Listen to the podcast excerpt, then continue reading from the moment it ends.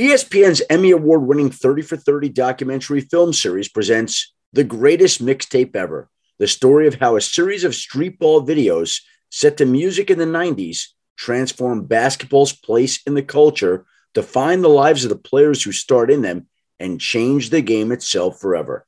Starting June 1st, stream on ESPN Plus and listen to the companion 30 for 30 podcast, a streetball mixtape exploring the essence of streetball through a collection of legendary stories. Listen on Spotify or wherever you get your podcasts. Also, listen to Swagu and Perk, an ESPN podcast led by its namesake hosts, Marcus Spears, Swagu, and Kendrick Perkins, Perk. With new episodes every Tuesday morning, Spears and Perkins will bring listeners the latest NBA and NFL news, as well as a look inside their lives, career journey with can't miss conversations. During the NBA Finals games at Golden State, Perk and Brian Windhorst will be doing special post game podcasts. That's Swagu and Perk. Listen wherever you get your podcasts and also available on ESPN's YouTube channel.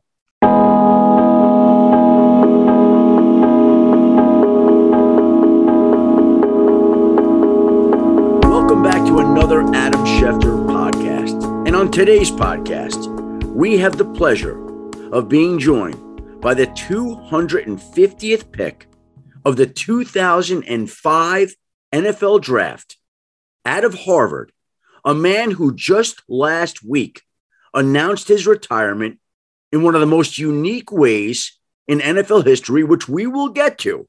But we will be joined by the 17 year NFL quarterback, Ryan Fitzpatrick. Now, for those who missed it, he sent out what I didn't even know until we spoke was called a word cloud to his former teammates to announce that he was leaving the game. And in typical Ryan Fitzpatrick fashion, he did it with great flair. Now, there's a big story behind the word cloud that he sent out, and he will share that with us today, as well as list the most memorable games of his career why he's walking away now, what he plans to do next. And he has always been a fascinating character. He and I spent some time at the Masters together in 2021, had lunch with him and his father, had a great conversation that we'll recount during the course of our conversation today. And we figured with Ryan Fitzpatrick retiring in an off season of retirements, which we will get to, he would be the perfect guy to give the platform to today to sum up his great career. 17 seasons, starting out with the Rams, going to the Bengals, going to the Bills, going to the Titans, going to the Texans, going to the Jets, to the Buccaneers, to the Dolphins, to the Washington football team, where he spent last season. And now, obviously, he will transition into the next stage of his life. Last week, after he made the announcement, we sent him a text could you come on the podcast? And within seconds, he responded, When do you want to do it? And I said, Right now. And so here he is, the man himself, the legend, the beard, Ryan Fitzpatrick. There he is. How are you? How are you doing? Good. I, uh, that background or the shot that I had, I don't know if you looked at it or not.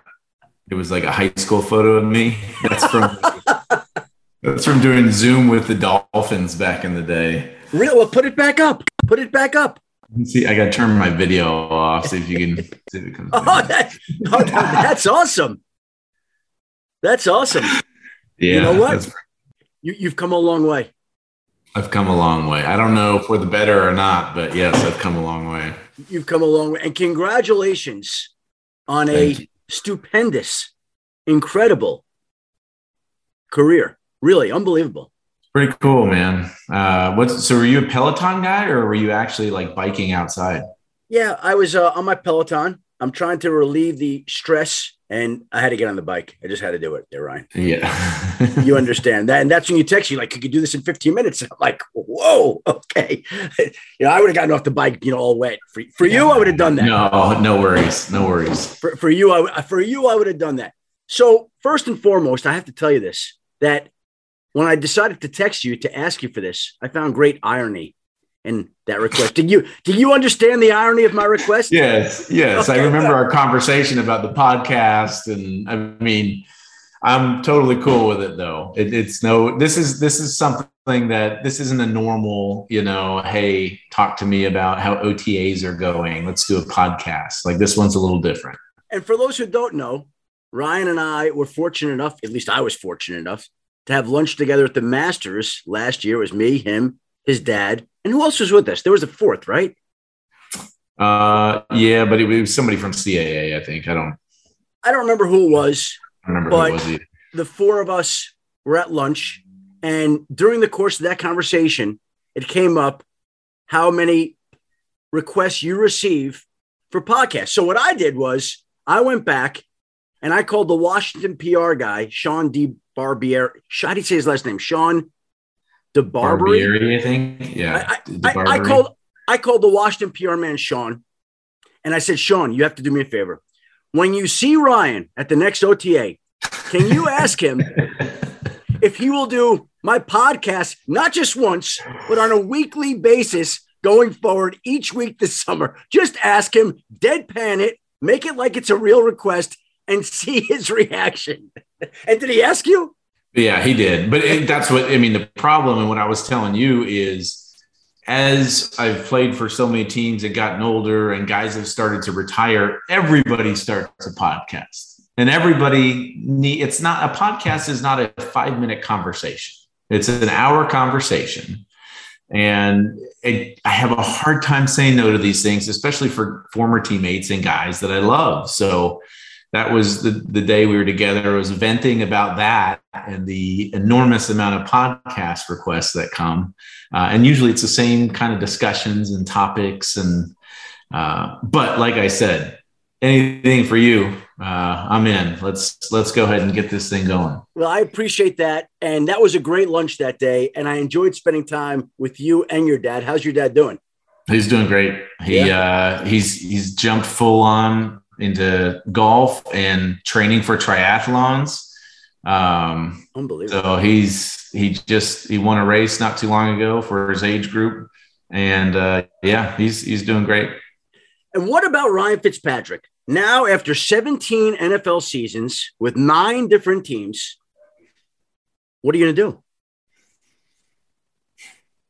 Uh, you know, I, am gonna stay busy. I'm, I'm a full time chauffeur right now. Yeah, seven um, kids, which we'll get seven into. seven kids. We've got soccer. Soccer's about to wrap up. We're about to wrap up school. Um, we're in Virginia right now, getting ready to move to Arizona. So um, the next week or two will be very busy with that, packing up, getting things situated. Uh, a couple family vacations for the summer, and then start all, all over again in Arizona. But um, I'm looking forward just to being dad for a little bit and then figuring out what's to come. How weird will that be not having to mentally prepare, physically prepare for training camp? I'm a little worried about the physical part. You know, I should I should be physically preparing for something, or I might get out of hand here. But uh, you know, last year for me ended up being kind of a preview of what was to come because after I got hurt, um, and with the trainer situation in Washington, uh, I was pretty much removed from the team uh, probably three, four weeks after my injury. And so it was kind of a, you know, rehab for an hour or two each day, but I was removed from the day to day of the meetings and the football and being involved with that. So uh, gave me a glimpse into the future of what retirement would look like and um, drove my wife crazy. But uh, I think I think it was a, a good preview for what was to come, and you know I think it's it's something that it was time, and I'm I'm ready for it. What did you learn during that time away from football last year after suffering the injury that you did early on? Uh, I mean, I learned I learned that I love football and missed it dearly, but um, I also learned um, just being there, being available. Uh, there's so much over the last 16 years before that, um, especially as my kids have gotten older. Um, during the season, I do as much as I can to make sure that I'm present when I come home, leaving everything uh, at work, at work, and um, going home and being there. But during the grind of an NFL season, that mental part of it, uh, the emotional part of it, um, those two more so than the physical, it's hard to be present all the time because you're always thinking about something. You're thinking about the next game. You're thinking about things you screwed up or things you could do better. Um, so that part of it for me and being able to leave that all behind and be present when I was home and you know during the season especially with my kids now uh, my oldest is a freshman in high school so playing high school football uh, and being able to be involved in a lot of that it was it was a great thing for me and a, a blessing in disguise uh, with the injury before i ask you why retire now and more specifics about your future you mentioned being present can you give me and anyone who's listening some tips on how to be more present at home. I mean, it's and, it's hard, right? I mean, and, and oh my the, god, a lot of it comes a lot of it comes from the devices, and I know, like in your life, you cannot you are tied to that thing and have to be. And I'm sure you have multiples, and you've got some burners, and um, because your job is information. But for me, sometimes uh, it is putting the phone away and making sure that my family is putting their phones away and just being there. You know, there was a big thing with my 15 year old this year.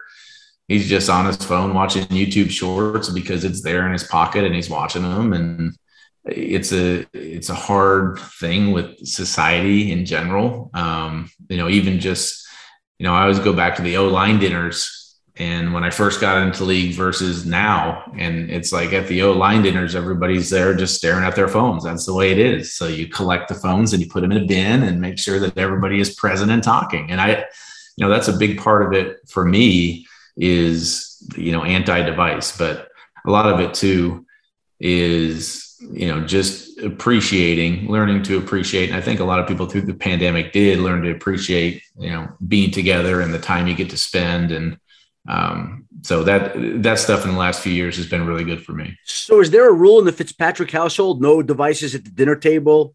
Got to check him into a bin, like that kind of thing. Uh, there's no there's no physical bin, but uh, yeah, there are. We've got we've only have two right now with cell phones, a 15 year old and a 13 year old. So there's appropriate times to have them, and there's very inappropriate times to have them. And I think we've made a pretty good line of when that is the younger five are not allowed to have cell phones? You know, they've got the uh, now uh, defunct iPod touches, a couple of them, where they can keep track on Wi Fi with their friends and text and do that. But there's zero reason for them to have a phone outside of the house. So. Do you have an age that you think it's permissible to allow a child to have a cell phone, a device? Uh, yeah, and I think I think it's ever changing too. Like we, you know, for for me, I think I had senior year of high school maybe was the first time I had one. My wife didn't have one until college, and obviously that has changed with the way that life goes. Um, so you know, the other thing is girls and boys. Is it my two oldest are boys? So is it different for the boys than it is for the girls? As a father, I say yes. I mean, it scares me to think about you know the girls more so than the boys. But I think once you get to that middle school age, seventh, eighth grade, it becomes such a huge part of your social life um, that that's the appropriate time to have one. It's so different than how I grew up, and I'm 55, and different than how you grew up. Like I'm thinking back in college, how did we know where to meet? How did we communicate amongst? It happened. There were no issues. Yeah. Well, now my my big thing in high school was the collect calls with the, right.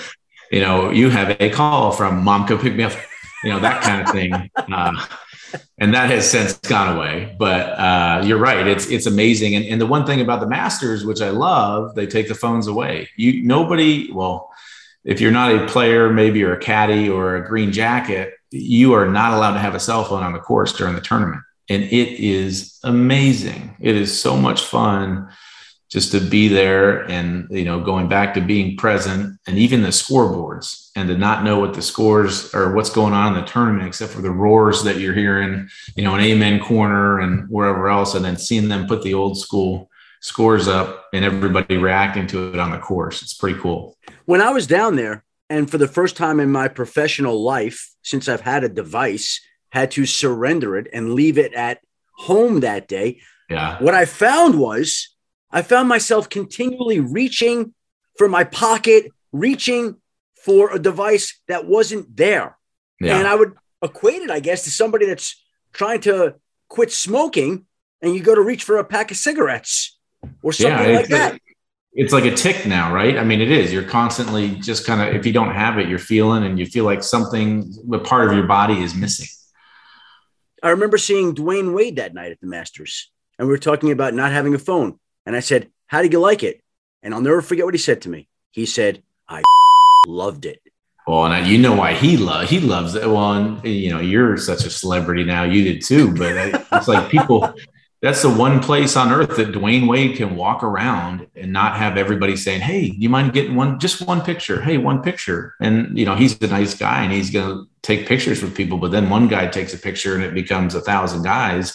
That's one of the only places on earth that some of these guys that are extremely famous can go and just be and walk around, which is fun.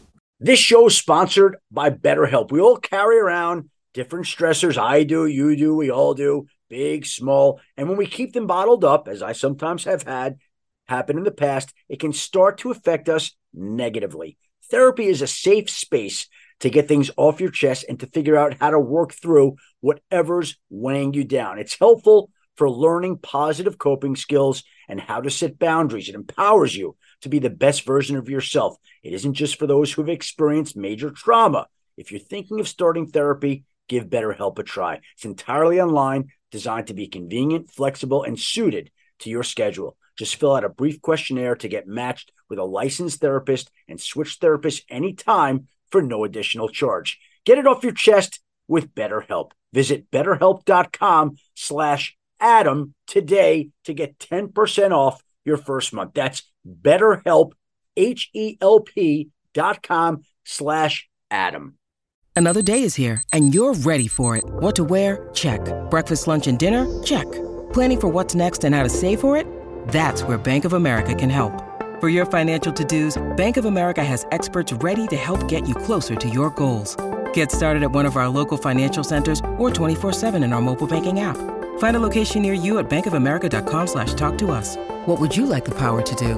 Mobile banking requires downloading the app and is only available for select devices. Message and data rates may apply. Bank of America and a member FDIC. So back to the retirement. Why now? Like, again, you probably knew you were doing this, but why does it come out now? Why you send the text that you did? And I want to ask you about that, but why now, Ryan? well, I mean, I've been, I've made this, this decision about a month ago and I've been at peace with it. You know, I don't have any social media. Um, I've I've been on nine teams, so it's not like you know one particular team was going to hold a press conference for me. So this is your press conference. This is your press conference right here. I, so and I'm honored to hold it for you. Well, it, was, you know, the, the thought was, well, okay, so that's how people normally retire social media or press conference. I'm not really going to do either of those. And so I just started, you know, making phone calls and talking to the people that I needed to talk to to say thank you and inform them of my decision. Um, I made that word cloud with my son the other night. We did it in four team increments. So I did the first four years, then he did the next four years, then I did the next. So we did it that way um, and just essentially went on the rosters, copy pasted, but we had to delete. You know, you can't just get a clean roster. It would be like, uh, Demetrius Bell, 6'5, 320. It'd have his number, it'd have his college. So we'd have to go and delete everything after Demetrius Bell. And then because of the word cloud, we had to put a squiggly line in between Demetrius and Bell. And so, uh, you know, this was hours of work and him doing four, me doing four, and just rotating back and forth. And then from there creating this word cloud and i'm sure there's a few guys that we missed but I, I, did my best to get everybody. And the more they're mentioned the bigger their name gets. Uh, so there's some teammates that you know, garrison sanborn i think is a teammate i played the longest with six years uh, but there are some other guys that were just so important to me uh, in my career that I made their names a little bit bigger to just show the appreciation I had for them and the relationships that we have. So that's kind of how we did it. Uh, and then I just sent it out to a lot of those guys and said, thank you. You know, I did. And I got a text message from Fred Jackson this morning that said, Hey, uh, I didn't realize it would blow up like it did. Sorry if I if you didn't want me to do that. you know, and it, it just it, it, worked out perfect. I mean, Fred felt the need to post it and say thank you to me, which is you know that's the world we're living in now. It happens on social media, um, and it kind of caught a life of its own yesterday. Um, but it, I'm I'm happy that Fred was the one to to do it. I guess. So, how many players and teammates would you say were included in that word? So I I think it, I think there were 856 in that word cloud, which which was pretty cool. And and going through it, it's so great because there's guys, you know, I haven't seen or thought of for the last 15 years. And as I'm going through and seeing some of these names, just smiling and laughing at all the great memories that we had. And how long do you think it took you and your son to do that word cloud? It was hours. Uh, it was definitely hours, but uh, that part of it was really fun. The, the part that I didn't love so much was then my wife came in and she said, Well, you could put the names this way and diagonal and vertical. We have to work on the color scheme. We've got to do the shape.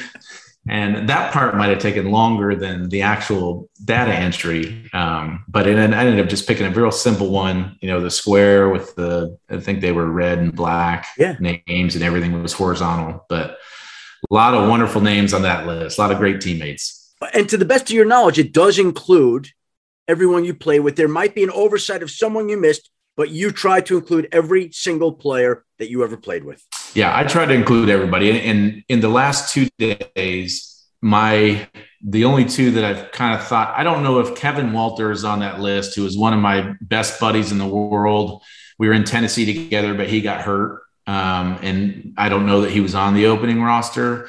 And then somebody like uh, Dante Hall was another one that I was thinking of that came to St. Louis when I was there mid-season or something, and I don't know that he was entered on it or not. So there's a few that I probably missed, but we did our best to include everybody. And whose idea was it to come up with the word cloud, Ryan?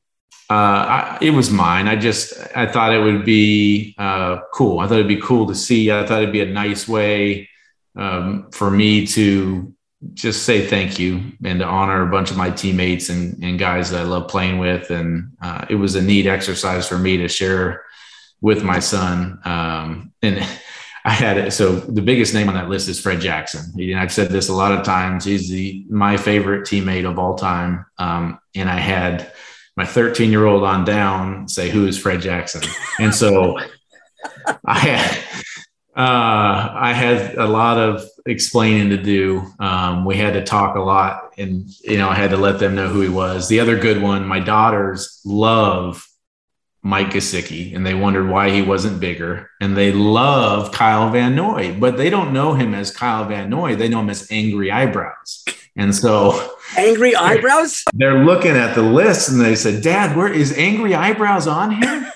so yeah, but he put his real name, Kyle. Uh, so they were happy to see that. Um, my boys were pissed Bryce Petty's name wasn't bigger because they love Bryce.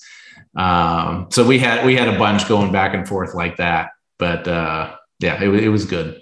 Any recognition of the coaches that you coached around as well, or are they just left out? I made I made a list. Uh, you know, and I've, I've, I'll flash it to you here. Well, you can't even see it with the, I, I made a list of all the, all the offensive coaches, you know, head coaches, OCs, QB coaches, uh, quality control guys that I've worked with. Um, you know, and I'll, I'll write some notes too. I, I think that the handwritten personal notes um, are really, they're really important to me. I think it'll be something that'll be cool, you know, just for me to pay my respects and thank all of them. Um, you know, and that'll be something that allow me.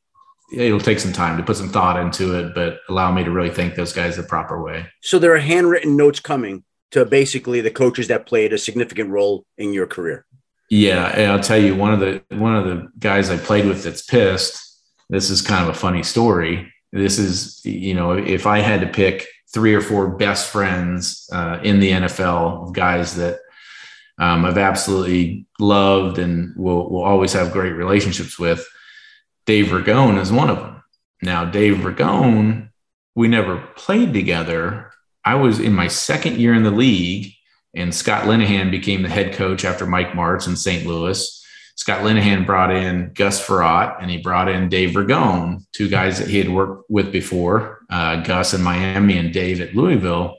So I was the fourth string quarterback, you know, the odd man out, and I ended up beating out Dave. We hated each other, didn't really speak to each other. Um, fast forward to 2013, I walk into Tennessee's facility after signing with Tennessee, and Dave Ragone's my quarterback coach. so uh, Dave texted me yesterday and said I didn't see my name on the list, and I said, "Well, we never played together, Dave." So um, you know now the the success that he's had, uh, and they're going to do great in Atlanta. Him and Arthur. Um, Dave will be getting a handwritten note, but I told him yesterday I have to check to see if he's on the list. and I would imagine when you play 17 years for nine teams, you're probably entitled to receive a note from one Peyton Manning, I would think. Don't you?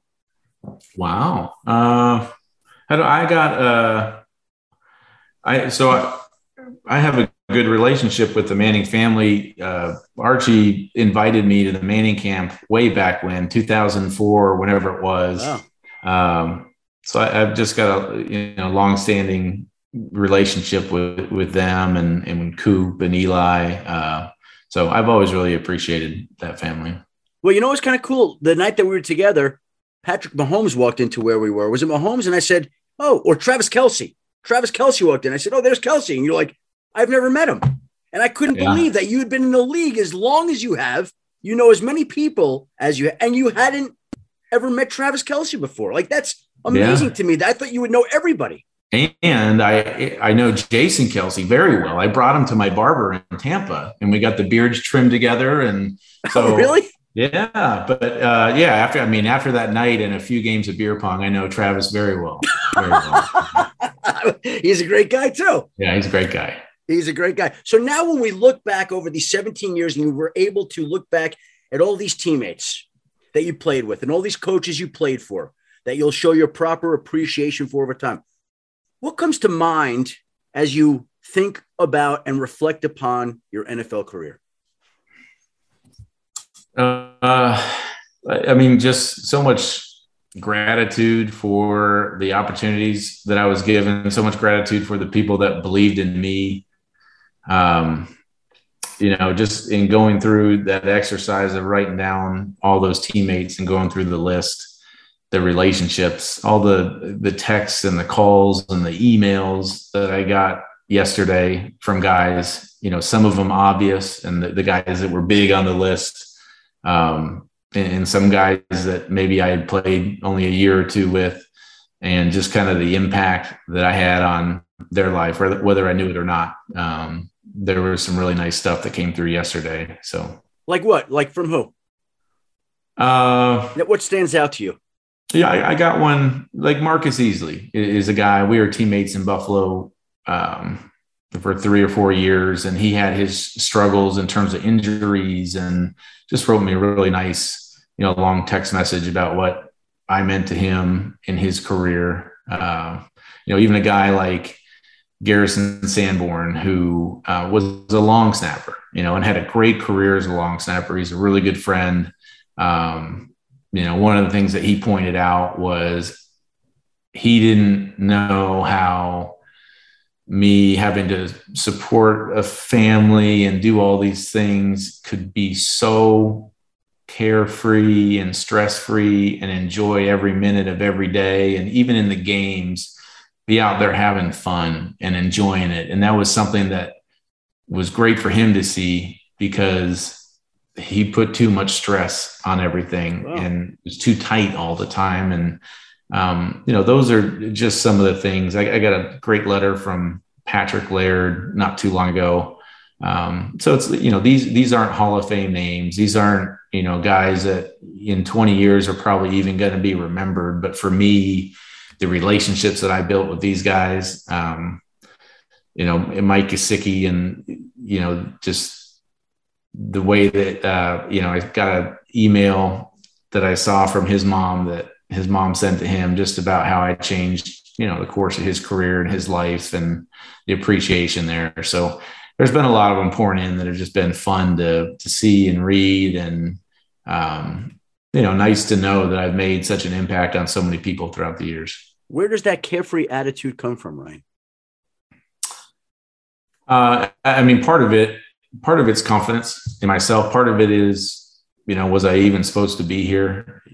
You know, being being a kid that wasn't heavily recruited at a high school, being a kid that had to scratch and claw to even play in college, and then you know the opportunities I found myself in, the NFL. Um, always confidence and belief in who I am or who I was as a player, and you know making sure that every opportunity that I was in, that I took advantage of it, that I gave guys chances to make plays, that I just didn't sit back and you know try to survive. That I tried to go out there and thrive and play without fear.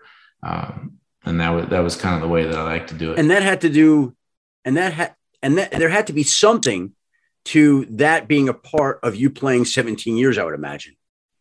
Yeah, that was a lot of it. I mean, it, one of the things that bothers me now about guys is quarterbacks that come into the league and it's like after the game they're checking stats and well I was you know I threw for 75% completion and you know I threw one touchdown but I didn't throw any interceptions and we didn't lose because of me you know and I I, I don't like that mentality. I want you to win or lose because of me. You know, I want to be the guy you know, win or lose, I put everything out there on the line. And I'm not trying to just get through a game or make sure that, you know, my stats look okay so nobody can blame me. That's that's one of the issues I see with a lot of the young quarterbacks now, or even a lot of the backup quarterbacks that come into the game. Hmm. How can I prolong my career and just make sure that at the end of the year my stats look okay?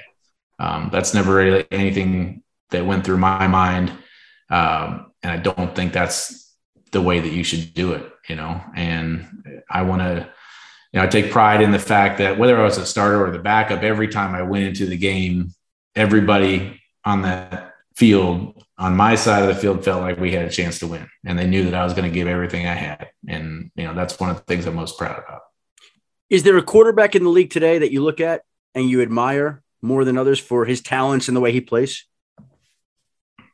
Uh, yeah, I mean, my my favorite quarterback, and there's there's a bunch of young guys coming up where it's amazing, but my favorite quarterback to watch is Josh Allen. I mean, he's it's just the game is not supposed to be easy. I mean, I promise it's not easy. And to anybody that's ever watched me play, it looks like I have to struggle to throw the ball 10 yards sometimes. But some of these young guys that have come in, you know, Patrick Mahomes, uh, Burrow, I mean, it just Josh Allen's my favorite because it looks effortless and he's so talented and he still doesn't know how good he is. Um, you know, and he's just going to continue to get better, but uh, doesn't hurt also that he plays in Buffalo. Um, doesn't hurt that he fits that city to a T just in terms of, you know, the way he is, his demeanor. Um, and, and I think a lot of it for him is he, he doesn't even realize, you know, how good he is. And he's so humble that the work is always going to come and his teammates are always going to play hard for him. Now, didn't you show up at a Bills game last season topless in the cold weather? well, so I go to the Super Bowl every year with, uh, well, for the last probably five or six years with uh, my two oldest boys. And when it was in Tampa, we lived in Tampa. So I brought my two oldest girls as well. Um, and that was awesome. We sat in the very last row.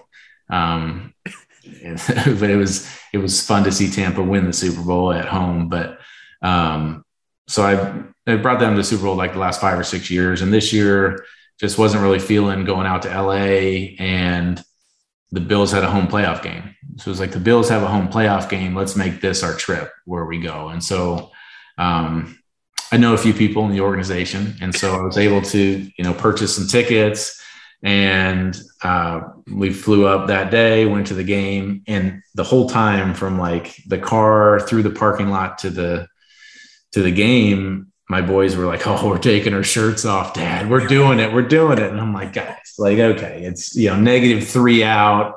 Just relax you know.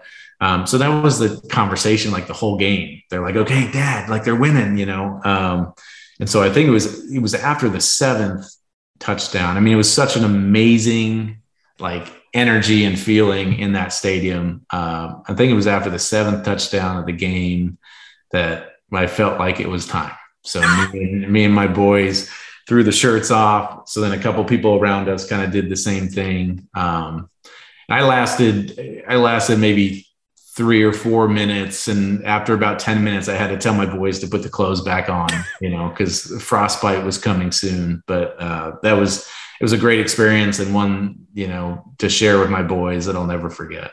I remember seeing that picture and thinking, that can't be Ryan Fitzpatrick topless at a Bills game. Like, what? there's no way that's somebody else that grew a beard that looks like Ryan Fitzpatrick at the Bills game. No, though I mean, I don't know that I've ever felt more at home uh, in a stadium or with a fan base than you know. And, and I was in Buffalo for four years, but those those are my people. I mean, I I feel like I understand them and they understand me. Uh, and it was one of the great pleasures of my career is playing there in Buffalo. How often do people recognize you with the beard? Like if you shave the beard, I'll bet you fewer people would recognize you. But the beard yeah, is your I, distinguishing trait, your distinguishing factor, right? Yeah, I, I don't. Uh, yeah, everybody with the beard. I mean, everybody recognizes me. So if I did shave it off, you know, a my kids would be pissed. B I would be very nervous about what it looked like under here. Um, and yeah, I, w- I would be able to be anonymous, but it's it's such a part of who I am now that I couldn't imagine doing it. So it's staying. It's here for good. Yeah, I mean, I think so. What do you think? You think it looks good? I may need to grow it out a little longer. It's but. it's you. It's great. It's awesome. How much maintenance does it take? None. Really? really? I mean, every now and again, if it gets too out of whack, I just take a take a blow dryer to the sides, but um, the big debate in my house right now is is this gray or blonde? Which it's definitely blonde, but um, some people are starting to argue that it's gray. So you ever get food caught in there? You know, when it rains, oh, yeah. does it get? Oh, yeah. You know, like like like what's the biggest problem with having a beard that long and distinctive? Uh, this this part of it is not bad. It's the mustache you got to maintain because as soon as you start eating cheeseburgers and chomping on your mustache, that's when you know you got to cut it. When you need mealtime inspiration, it's worth shopping Kroger, where you'll find over 30,000 mouthwatering choices that excite your inner foodie. And no matter what tasty choice you make, you'll enjoy our everyday low prices, plus extra ways to save, like digital coupons worth over $600 each week. You can also save up to $1 off per gallon at the pump with fuel points. More savings and more inspiring flavors make shopping Kroger worth it every time. Kroger, fresh for everyone. Fuel restrictions apply. You mentioned some of your favorite teammates. We mentioned going to Buffalo and being in that stadium. Is there a game over the course of the 17 years that you played in that stands out that you'll always look back on with great memories and so fondly that'll vault to the top of your thinking there? I mean, I so I actually I spent the last uh, like 45 minutes I was writing down my favorite games ever. Um, there we go. And so I, but I have is a list of like ten of them, so I don't know if you want me. Well, but, but what what made you write down the list? You're just trying to savor things and be nostalgic. yeah, you know, I just. uh Hey, I thought you were going to ask that question. um, but I know just, your audience. Yeah, it's fun. Like I just wanted, I wanted to reflect. Um, so what do we got? Give me the list. I'll burn through them real quick. Because, yeah, go ahead. No, I want to hear them. Um, so 2005 Rams versus the Texans. First ever game I played in, down 21. We came in, we won 33 27 in overtime. Um, that was really cool for me because that was it was Marshall Faulk, Steven Jackson, Torry Holt, Isaac Bruce, Orlando Pace. It was crazy. It was absolutely crazy. I had no idea what I was doing. And we go and come back and win the game in overtime with a, like a screen to Kevin Curtis, and he goes for 50.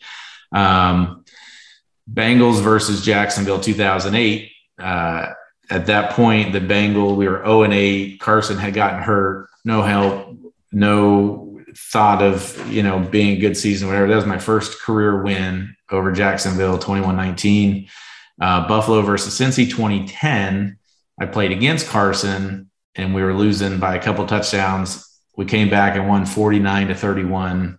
It was just the first time I think in my NFL career I felt that feeling of invincibility, that like that feeling that just it had me hooked and addicted to it. Um, and that was the first time I think where I felt like you know, just I couldn't be stopped. Stevie Johnson did the "Why So Serious" that game. I remember that. Yeah, yeah. So that was really cool. Um, Buffalo, New England, 2011 at the beginning of the season. We, uh, you know, we hadn't beat New England in a long time. We beat them 34 to 31. Um, that was when Tom Brady didn't shake my hand. Houston versus hand, Buffalo. Huh? Ooh, ooh, Houston versus Buffalo 2014. This was like it was a running joke for the last 10 years of my career that every game was a revenge game because at every game, you know, I had played for the other team, of course, and none of them really at that point had any like deep rooted hatred or but the first first and only revenge game I feel like I ever had you know, I was playing for Houston 2014 versus Buffalo. So first time I ever played against Buffalo um, I feel like the guys on my team in Houston really rallied around me and we won that game 23 17 so that one stands out in my mind. Houston Tennessee I get benched for Ryan Mallett that year. He plays two games tears his pec. Wow. the first game I go back in um, we won 45 21. I threw six touchdowns. DeAndre Hopkins caught for like 230 yards. Wow. Um, I, am I'm, I'm hurrying through these, but I have like six more. These are all my like all time favorites. Ryan, so, this is your press conference. You yeah, can do whatever me, you want. Give me a few here. We, we don't have to go to commercial or take a break or anything. Let's keep going. The uh, the Jets versus the Patriots. Um, some of these games I have to tell you which team I was on because I played for both, but this one I don't. So 2015, we won. It was our fifth game in the row. We went to 10 and 5 after beating New England, but it was the game, went to overtime. Matthew Slater, uh, they won the toss and they elected to kick off to us. And so we went down and scored uh, to win the game, to win our fifth game in a row, get us to 10 and 5. It was such a cool feeling in that stadium. I got my handshake that game.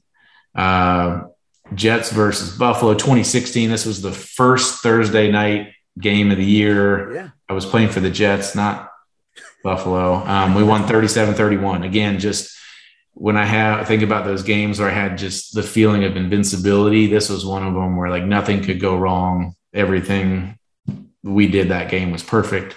Um, everything I did the rest of the season was not. But um, 2017, Tampa versus Arizona. This was my first year in Tampa. Jameis was the starter, hurts his shoulder. I go in versus my hometown team uh, in their stadium. We're down 31 to zero. Um, I hated football from 2016 with the Jets. Was was seriously considering retirement, never playing again. Decided to sign with Tampa um, because it was close to Disney World. So uh, the kids, yep. I come into that game. We're down 31 nothing at one point against Carson Palmer, one of my best buddies. And we ended up losing 38 to 33. But just re finding the joy and the passion and like why I play the game of football.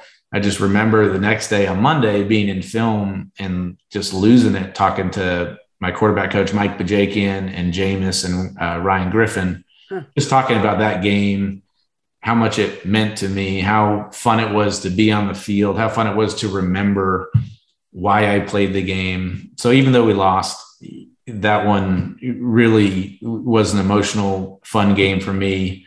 Uh, this game I did cry after um, Tampa versus New Orleans 2018. It was crazy. This was the year Jameis got suspended at the beginning of the year. It was the opener. Um, we won 48 to 40 and it just again one of those games where nothing could go wrong. Everything hit everything was perfect. One of those glorious fitz games. It, was just and it was the start of three games of 400 yards you know something that's never been done to start an nfl season by any quarterback which is pretty cool. Um, but after that game i just i called my wife and just had no words. I mean it, yeah, it was awesome. You get emotional um, there. You get emotional. I, I am. I mean, I, some of these, yeah, some of these games are just, you know, they they're fun. They're fun to think about, but a lot of emotion that goes into some of these because of, you know, how difficult the career was and uh, how fun it was along the way, but just the people that supported me the whole time to be able to share some of these with them was pretty special. Uh, only two more for you. Oh, I think I know one of them, but I'm, I'm going to be. well, one of them is Miami, New England, 2019. Yeah. Uh, you know, we went. So that was the year we were. Miami was supposedly tanking, and we started 0 and 7. We started week one. I'm introducing myself to people in the huddle. Um, we lost 59 to 10. Week two, we played New England. We lost 43 to nothing. And that might have been the most fun I've ever had playing football in 2019 with that crew.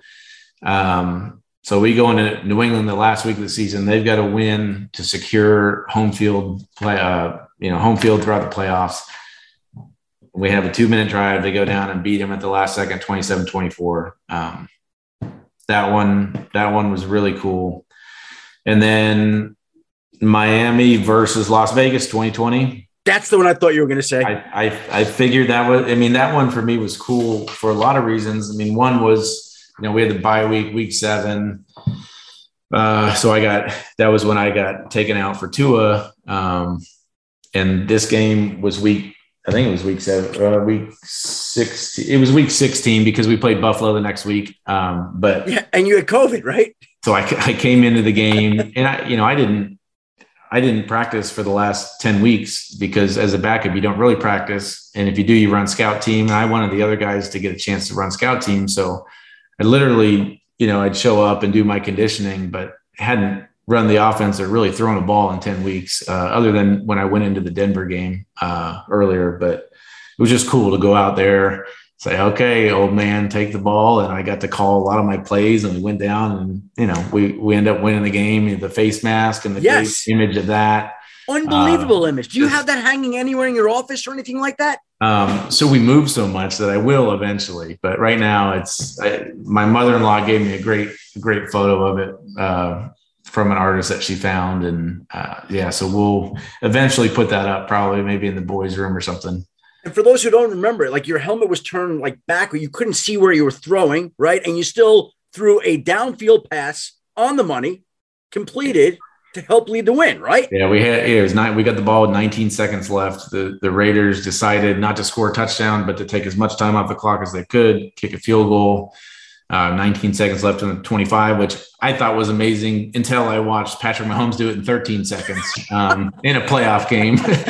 um, but yeah, so through through pass, face mask grab, Mack Hollins caught on the sideline, 15 more yards. We kick a field goal, win the game. Uh, and ironically, you know, and and like it's just the story of my career and that it was interesting all the way to the very end. Um, somehow get COVID. Can't play against the Bills the next week. Well, uh, we know how you got COVID. What do you think? It got caught in my beard or? No, I believe there was somebody in the Dolphins front office that had it that you encountered post game. Correct. You're right. You're right. Yes. which is which is a story for another day and is absolutely insane. But uh, yeah, your own your own guy knocked you out of the regular season opener, the yeah, finale. finale. Yeah, the regular season. But it, it's all good. Um, yeah, that was that was tough to have to sit back and watch that one from a quarantine hotel room. But uh, yeah, those are. I'm sure that was a little long winded, but those are some of my favorite games and memories. Uh, so I hope you, yeah, I hope you enjoyed me sharing them. We, we were rolling on it, and that's why we have a press conference so we can recap and recount and always remember the most meaningful games of your career. As you talk about them, there are a couple things that popped into my mind who over the course of the 17 years was a defender you hated going against? One guy that you just, when you were going up against that guy, you knew this is a problem. Maybe with your attitude, your carefree attitude, nobody phased you. Well, I, I loved. So the, the answer to that should be Revis because when when I was in Buffalo, Revis was the best corner and is the best corner I've ever seen, played against, and played with. Um, but I love the challenge of going up against him because Stevie Johnson you know, I'm a seventh round pick. Stevie's a seventh round pick, and this is one of the greatest cornerbacks to ever play the game. So I probably threw at him or in his direction a little too much because the challenge of me and Stevie going out there and doing it uh, was a great challenge and so much fun. But uh, there's probably some guys up front. I mean, I, I always hated going up against Fletcher Cox. It just I don't know. He's a scary dude and likes to talk out there. And, um, but probably some say? of those. What does he say? Oh, plenty of stuff. Um, um, not meant for the podcast. But I, I'll tell you the, the two worst, the two worst hits I took. Um, one was London Fletcher. Yeah. Um, London like cracked my sternum and broke six of my ribs. Uh, it was it was bad, but he you know low center of gravity, hard head. It was my fault. I made the wrong protection call, and you know the guys up front listened to me, and I just got shellacked. Um, and then the other one was uh, James Harrison Oh. from Pittsburgh, and kind of same thing, low center of gravity, hard head, just crushed me. Um, so those are those are two of the the biggest hits and memories that I have from those guys. you obviously care a tremendous amount about the sport of football. And it's hard for me to imagine that you wouldn't be involved in it somehow moving forward. Is there any chance that you will go into coaching or broadcasting, or how will you be involved in football going forward, would you say? Uh, I, I mean, I do I do love it. It is it's been such a huge part of my life. Um, you know, I always have the conversation with my wife every year of like, well, if I'm done playing, you know, now I've got 17 years of NFL knowledge stored up in my Right. mind. Like, I just don't, I don't want it to go to waste. Um, I think in another life, I would love to coach, but in the life that I lead and I'm in right now with all the kids and everything else, that's a, it's a sacrifice that I'm just not willing to make at this point. Um, You do enough coaching for seven individuals. my my uh yeah I, I do a lot of i do a lot of coaching like up until the age of like 12 or 13 i'm a, i like youth sports up until about then. Then it gets a little crazy for me. Um so i i don't know. I mean i do i want to stay involved in the game. And so you know the maybe the the broadcasting media side uh, you know we'll see. But i just feel like i have more to give and offer. And I think that it would be it would be good for for me to be able to share a lot of the things I've seen and learned over the years with with people with the viewing audience. So we'll see where we go from here. Yeah. So, what would you envision that looking like on the media side if you could enact your ideal role? I don't know. Um, still trying to still trying to figure that one out. But um, How about a how about a weekly podcast with me? I think we're going to steer clear of the podcast for now. Um, I can't imagine becoming one of the annoying retired players that keeps asking ex teammates for podcast invites. But Well, I figured I was going to cash in my one chip today and make the one request for that podcast today and give you the chance to have a goodbye that you deserve for that level of play over that period of time to that degree of success. Like Wow. somebody had to do that. Yeah, thank you. And I, I will say, for 40 days, I was the oldest quarterback in the NFL for 40 days. Oh, 40, I, it was 42 days actually. Oh, 42, 42 Yeah, days. 42 days. How'd that feel to be the oldest quarterback and then be supplanted? it was awesome. But he, yeah, it, it was cool. It was a good feeling. Yeah, that guy's unbelievable, huh? Unbelievable. Yeah. Just the longevity is, it doesn't, it, it defies all logic. As somebody who's played 17 years, how would you put into words what he's done until the age of 45? it really doesn't make sense. I mean, a lot of it, is- it's a testament to what he does and how he trains and how every waking minute of his day is about, you know, making sure that he's in the best shape possible to be on the football field. You know, that being said, um, you know, there's a lot of luck that goes into it too. You know, he, he had the one serious knee injury from the low hit from Bernard Pollard that he was able to come back from, but um, and, and I know he's played through a lot of stuff, I'm sure, but being able to avoid some of those serious injuries, um, some of that is training, some of that is preparation, some of that is luck. Uh, but to be able to do it for as long as he has on the mental side of it, to be able to be so locked in for every single game, it just that part of it and being a quarterback and knowing the grind that it takes week in and week out, that part of it just doesn't make sense to me that it's it's so incredible to look at his preparation and how zoned and locked in he is for every single game. Uh, that part is is unparalleled, unmatched by anybody that's ever played. Maybe in any sport. Well, Michael Jordan, you know, some people like that. We're talking about iconic athletes, right? Yeah. yeah. I mean, it's it's hard to yeah, it's hard to go like yeah. lacrosse sports like that. But uh, my my favorite quarterback that I got to play against though um, was Peyton Manning. I mean, he and it, Peyton had that the laser focus and everything else, and um, but he, I I think Peyton's the greatest quarterback to ever live. That's, that's you do. Opinion. I do, uh, and I think Tom Brady's the greatest champion, but I do think Peyton Manning's the greatest quarterback to ever live. What makes him the greatest quarterback to live? I think every everything that that dude did, every he just did everything with so much intent, and he changed the game with how he approached it from the mental side, with all the things they were doing in Indy. Um, you know how I'm sure you were able to see or remember the games at the RCA Dome when it was so quiet when he was on offense and so loud, you know, when they were out there on defense. But to have control and command of every aspect of the game like he did, um, I, he he was the most impressive I ever saw. Wow, that's quite a statement. It's quite a statement. Hey, I want to thank you very much for the time. You know, you said at the beginning that every podcast goes an hour. I'm keeping you under an hour as a little bit of a retirement gift. And wow. I also want to say that the Super Bowl is in Arizona next year. I'd love to see you for lunch again. If I could buy you lunch in Arizona, will, uh, hopefully, hopefully we'll see you in Arizona uh, at the Super Bowl, maybe at the 16th hole, the waste management. We'll see. oh, if, is it going to be the same weekend? Yeah. Oh, I could tell you this: we're going out. We're going out Thursday or Friday, right. Wednesday or Thursday, like in advance.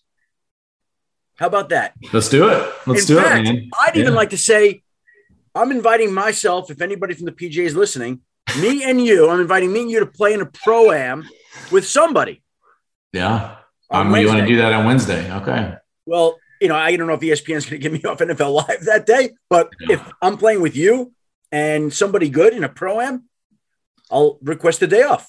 I will I will say I played in it one year before, played awful the whole day, but I did birdie 16, one of my like top three sporting moments of all time uh, with the crowd there and everything. It was incredible.